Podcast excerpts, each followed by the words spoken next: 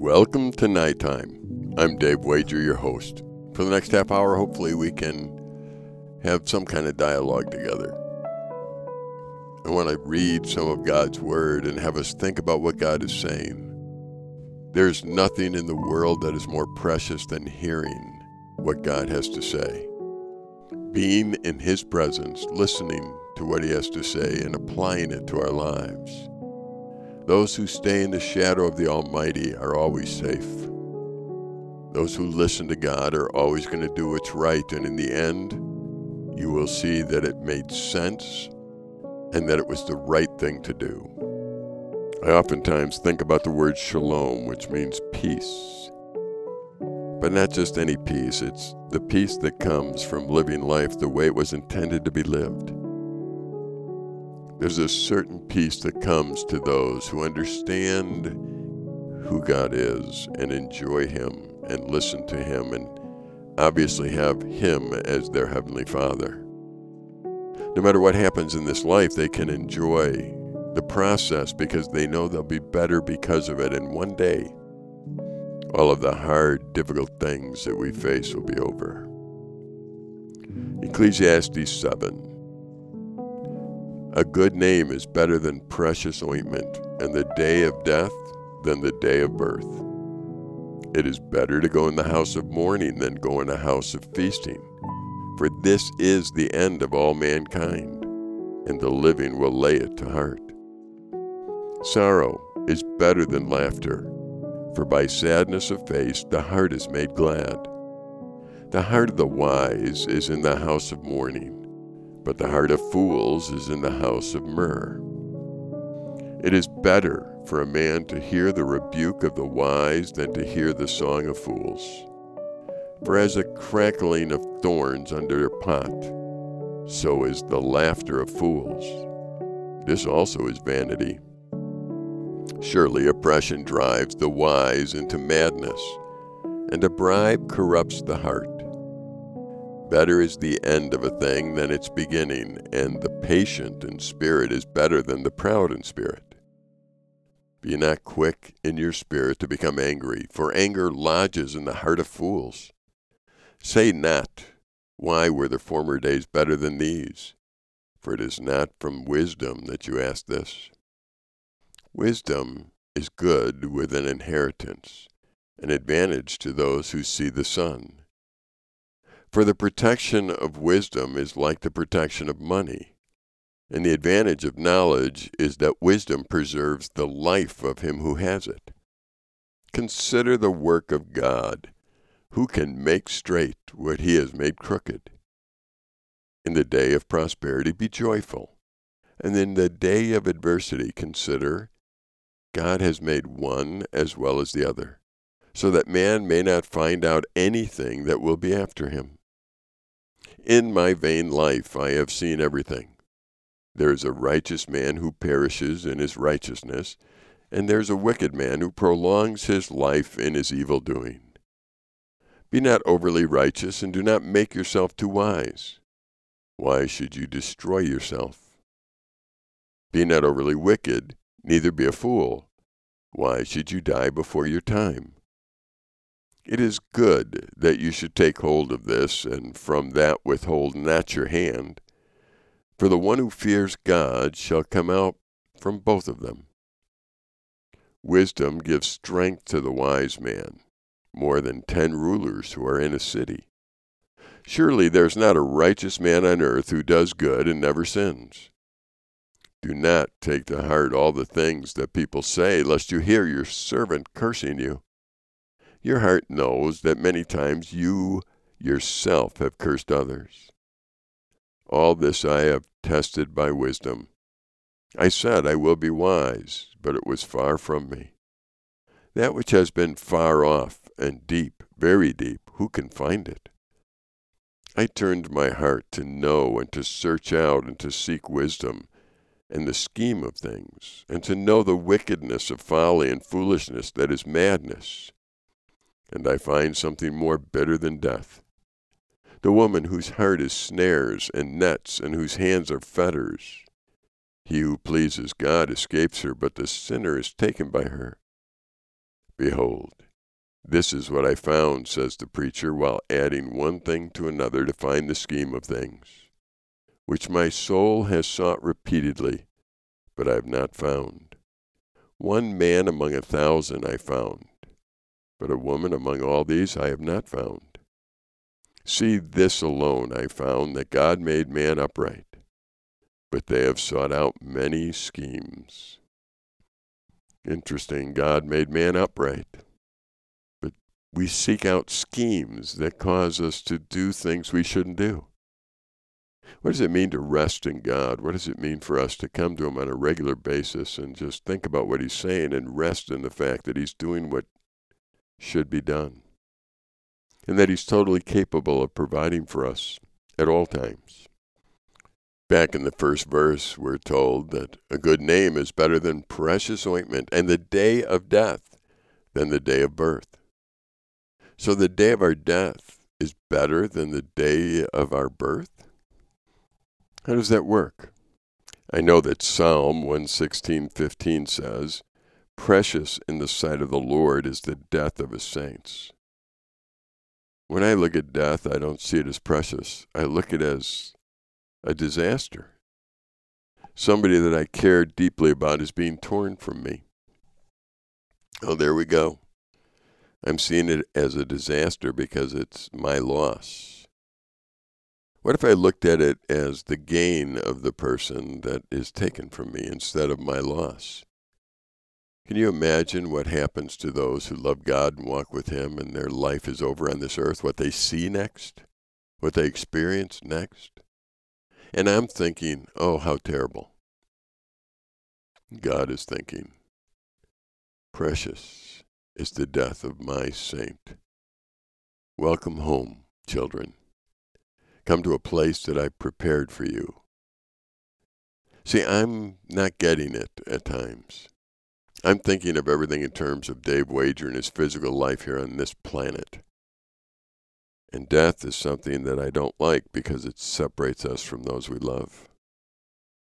So it's not something I look forward to seeing happen in the lives of those who I love. And I've already gone through that with my parents and my in laws, some friends, we're separated. Notice my grief is that we're separated. They're not separated from God. They're separated from this earth, this sinful earth where there's, I just looked up today, I think there's 15 wars going on somewhere. There's earthquakes happening. There's volcanoes blowing up. There's fires destroying places. And I feel sorry for the one who left this earth? A good name is better than precious ointment, and the day of death than the day of birth. When somebody has lived their life and they have finished the course that God has laid out for them, there's a crown awaiting for them. Paul, in the fourth chapter of 2 Timothy, says this to young Timothy I charge you in the presence of God and of Christ Jesus, who is to judge the living and the dead, and by his appearing in his kingdom, preach the word. Be ready in season and out of season. Reprove, rebuke, and exhort with complete patience and teaching. For the time is coming when people will not endure sound teaching, but having itching ears, they will accumulate for themselves teachers to suit their own passions and will turn away from listening to the truth and wander off into myths. As for you, always be sober minded, endure suffering, do the work of an evangelist, fulfill your ministry. For I am already being poured out as a drink offering, and the time of my departure has come. I have fought the good fight. I have finished the race. I have kept the faith. Henceforth there is laid up for me a crown of righteousness which the Lord, the righteous judge, will award me on that day. And not only to me, but also to all who have loved his appearing. The Apostle Paul makes it very clear that when he dies, there's a reward for being one who loves the appearing of the Lord Jesus Christ. He invites Timothy to join him in that quest in his life. When you start seeing the context of all of Scripture, you realize that Ecclesiastes 7 1 makes sense. A good name is better than precious ointment, and the day of death than the day of birth. We can be welcomed by Almighty God. Do you remember the story in Luke 16 of the rich man and Lazarus, starting with verse 19? There was a rich man who was clothed in purple and fine linen and who feasted sumptuously every day. And at his gate was laid a poor man named Lazarus, covered with sores, who desired to be fed with what fell from the rich man's table. Moreover, even the dogs came and licked his sores.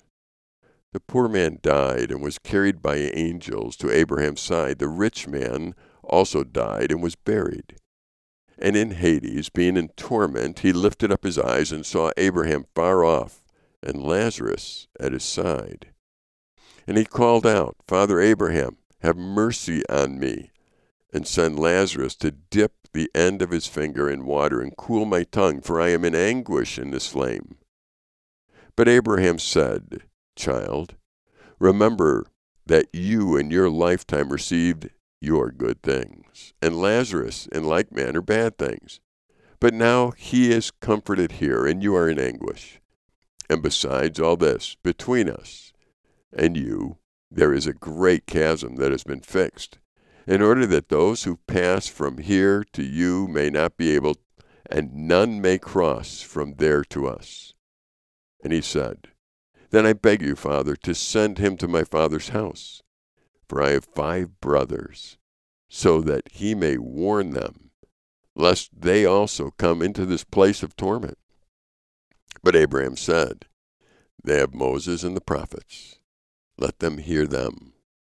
And he said, No, Father Abraham, but if someone goes to them from the dead, they will repent. He said to them, If they do not hear Moses and the prophets, neither will they be convinced if someone should rise from the dead. What a powerful passage, talking about what happens after death. This is where Jesus opens a window into eternity so we can see a little bit of what goes on. There's a rich man and a poor man, and the rich man is obviously consumed with being a rich man. Lazarus, he didn't have much. He was a sick man who would eat the crumbs from the rich man's table, but he didn't have much. And one day Lazarus died, the poor man died. And here's the key phrase in verse 22 The poor man died and was carried by angels to Abraham's side. The day of his death was far better than the day of his birth because all the suffering now in this world that he was facing is gone. And the day of his death brought him into the side of God Almighty. He was carried by angels. He was never alone. He was always being guided and being around those who cared for him and wanted to care for him. His death was a great victory. The next verse says that the rich man also died and was buried. So you got the poor man Lazarus who was carried, and you've got the rich man who was buried. Those are the two. There's a big difference in what happened to them. They were separated, but they could see each other somehow. And the dialogue that went on was very simple. I want somebody to go tell my family that they need to pay attention to who God is. You know, my friend, if you're living your life and you're ignoring God, you're going to wish you didn't if you're living your life in a way that God is on the side or an extra or only talking to Him when you have a need, you're going to wish that you were intimately involved with God on a daily basis. I'm speculating, but I would assume that Lazarus didn't have much else to do. That he might tell us one day that his sickness was something that was a great benefit to him. Because he got to focus in on what was important while the rich man was focusing in on his riches. In the end, when the rich man was in his eternal state, he was only concerned with somebody telling his brothers about this place. But he was told, it wouldn't really matter. Your brothers are not going to listen even if somebody comes back from the dead. How much of a grip does your money and your life and your comfort and your plans have on you? How could God have the grip on you rather than those things? That's hard for any of us to evaluate because our nose is so close to the elephant that all we see is gray. I know we've spent time in other parts of Scripture, but it started in Ecclesiastes chapter 7, verse 1, where the good name is better than precious ointment, and the day of death than the day of birth. The second verse, it's better to go into the house of mourning than to go in the house of feasting. For this is the end of all mankind, and the living will lay to heart. Sorrow is better than laughter, for by sadness of the face the heart is made glad. These are interesting statements because it seems to me that those in the United States of, of America, especially, will avoid sadness no matter what. We want to always feel good about whatever. We want to feel good about life. We want to feel good about our jobs. We avoid sadness. Yet those who see the world the way it really is can't help but be sad. They see what sin is doing to people. They see what sin has done to families. They see the heartbreak that's continually there because people refuse to listen to God. You can't be joyful and see that when somebody dies, you realize that part of your life, this life that you live right here on earth, is going to change for a while because of sin.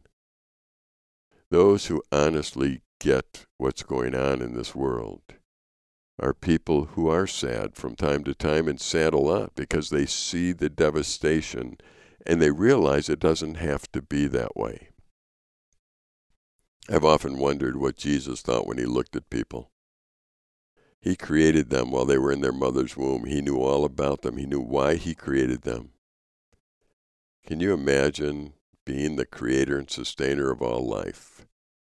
Focusing in on all these people that you created, and you see how far they are from what you created them to be. I think you would live in a constant, sober minded spirit. I think you would be one from time to time who had a heavy heart and was sad because you see the world correctly. It's not that you live in depression or anxiety, because it's not overwhelming. You realize that there is hope and that God has supplied hope through Jesus Christ who died on our behalf on the cross. You know that. You just wish that those who didn't know that did know that. I think those who understand the truths of Scripture, the idea of sin separating us from God and what could have been, and when they think seriously, we, we begin to mourn, we begin to see that we are sorrowful. And then, because of the answer God has given to mankind through Jesus, the sorrow can be turned into laughter.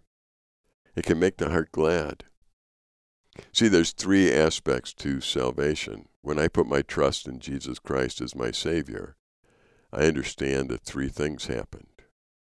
There are three aspects to my salvation. When I placed my trust in Jesus Christ as my Savior, I became free from the very penalty of sin that would keep me from Him for eternity. I became free from the very power of sin that controls me moment by moment. And one day I'll be free from the presence of sin, even though I'm not today. And this allows me to live in a way where I can have joy in the midst of sorrow because I understand the love of God, the provision of God, and I'm in God's family. Titus 2:11 through 13 teaches these three aspects of salvation. Let me read it to you. For the grace of God has appeared, bringing salvation for all people training us to renounce ungodliness and worldly passions, and to live self controlled, upright, and godly lives in the present age, waiting for our blessed hope in the appearing of the glory of our great God and Savior, Jesus Christ, who gave himself for us to redeem us from all lawlessness and to purify for himself a people for his own possession who are zealous for good works.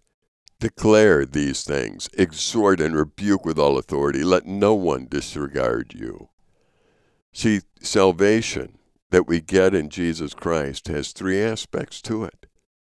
Even though we're living in the midst of sin, we know that one day when we're not here anymore, there'll be no more sin. There'll be no more sorrow because of sin, because it'll be over. That's the future aspect. The past aspect I'm not going to be like the rich man in the story of the rich man and Lazarus. I'm going to be like Lazarus. When I close my eyes on this life, my only hope has been in Jesus Christ and what he did for me at the cross and what he does for me to give me life today.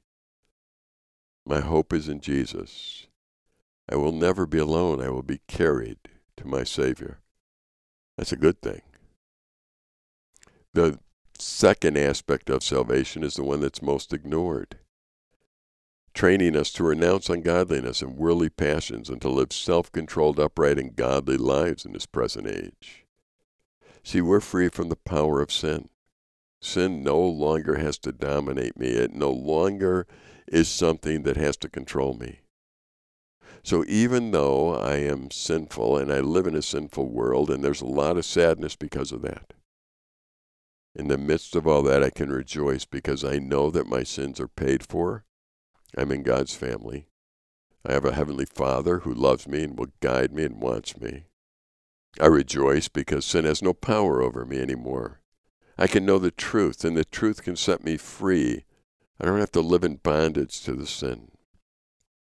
And I can look forward to one day being with God and knowing that we will live for eternity with no sin that we'll finally get back to the way it was meant to be. The shalom peace that every human longs for will be there.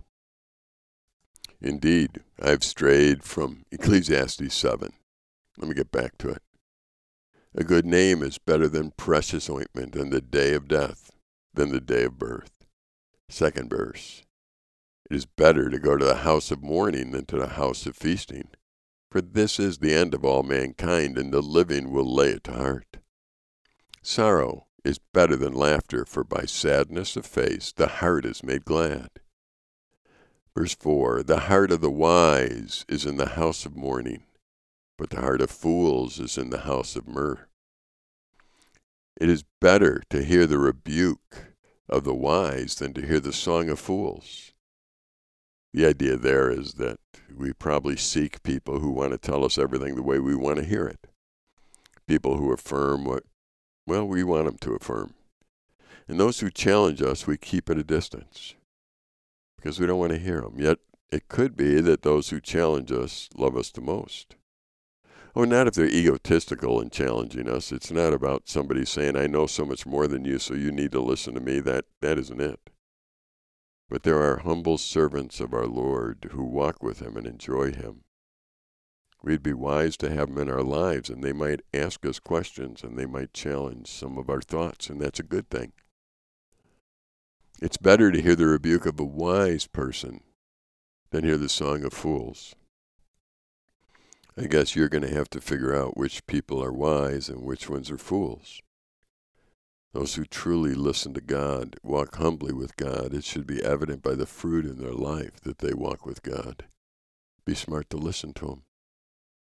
Seventh verse Surely oppression drives the wise into madness, and a bribe corrupts the hearts. Yeah, I think sometimes we look and we realize that when we do what's right, we listen to God, there's a struggle that ensues because Satan hates that. Read Voice of the Martyrs, take a look at everything that they're doing and on their websites and and read their materials and realize that today there are many people who love God and they're getting beat up for it and killed for it, and families are getting ripped apart because of their love for God. When you look at that, you think, wow, I'm doing what's right, and look at what's happening to me. But yet, most of those who are doing what's right are trying to get bribed to do what's wrong. They're just bribing them with comfort. Do you want us to leave you alone? Do you want to live this life in comfort? Or do you want to suffer?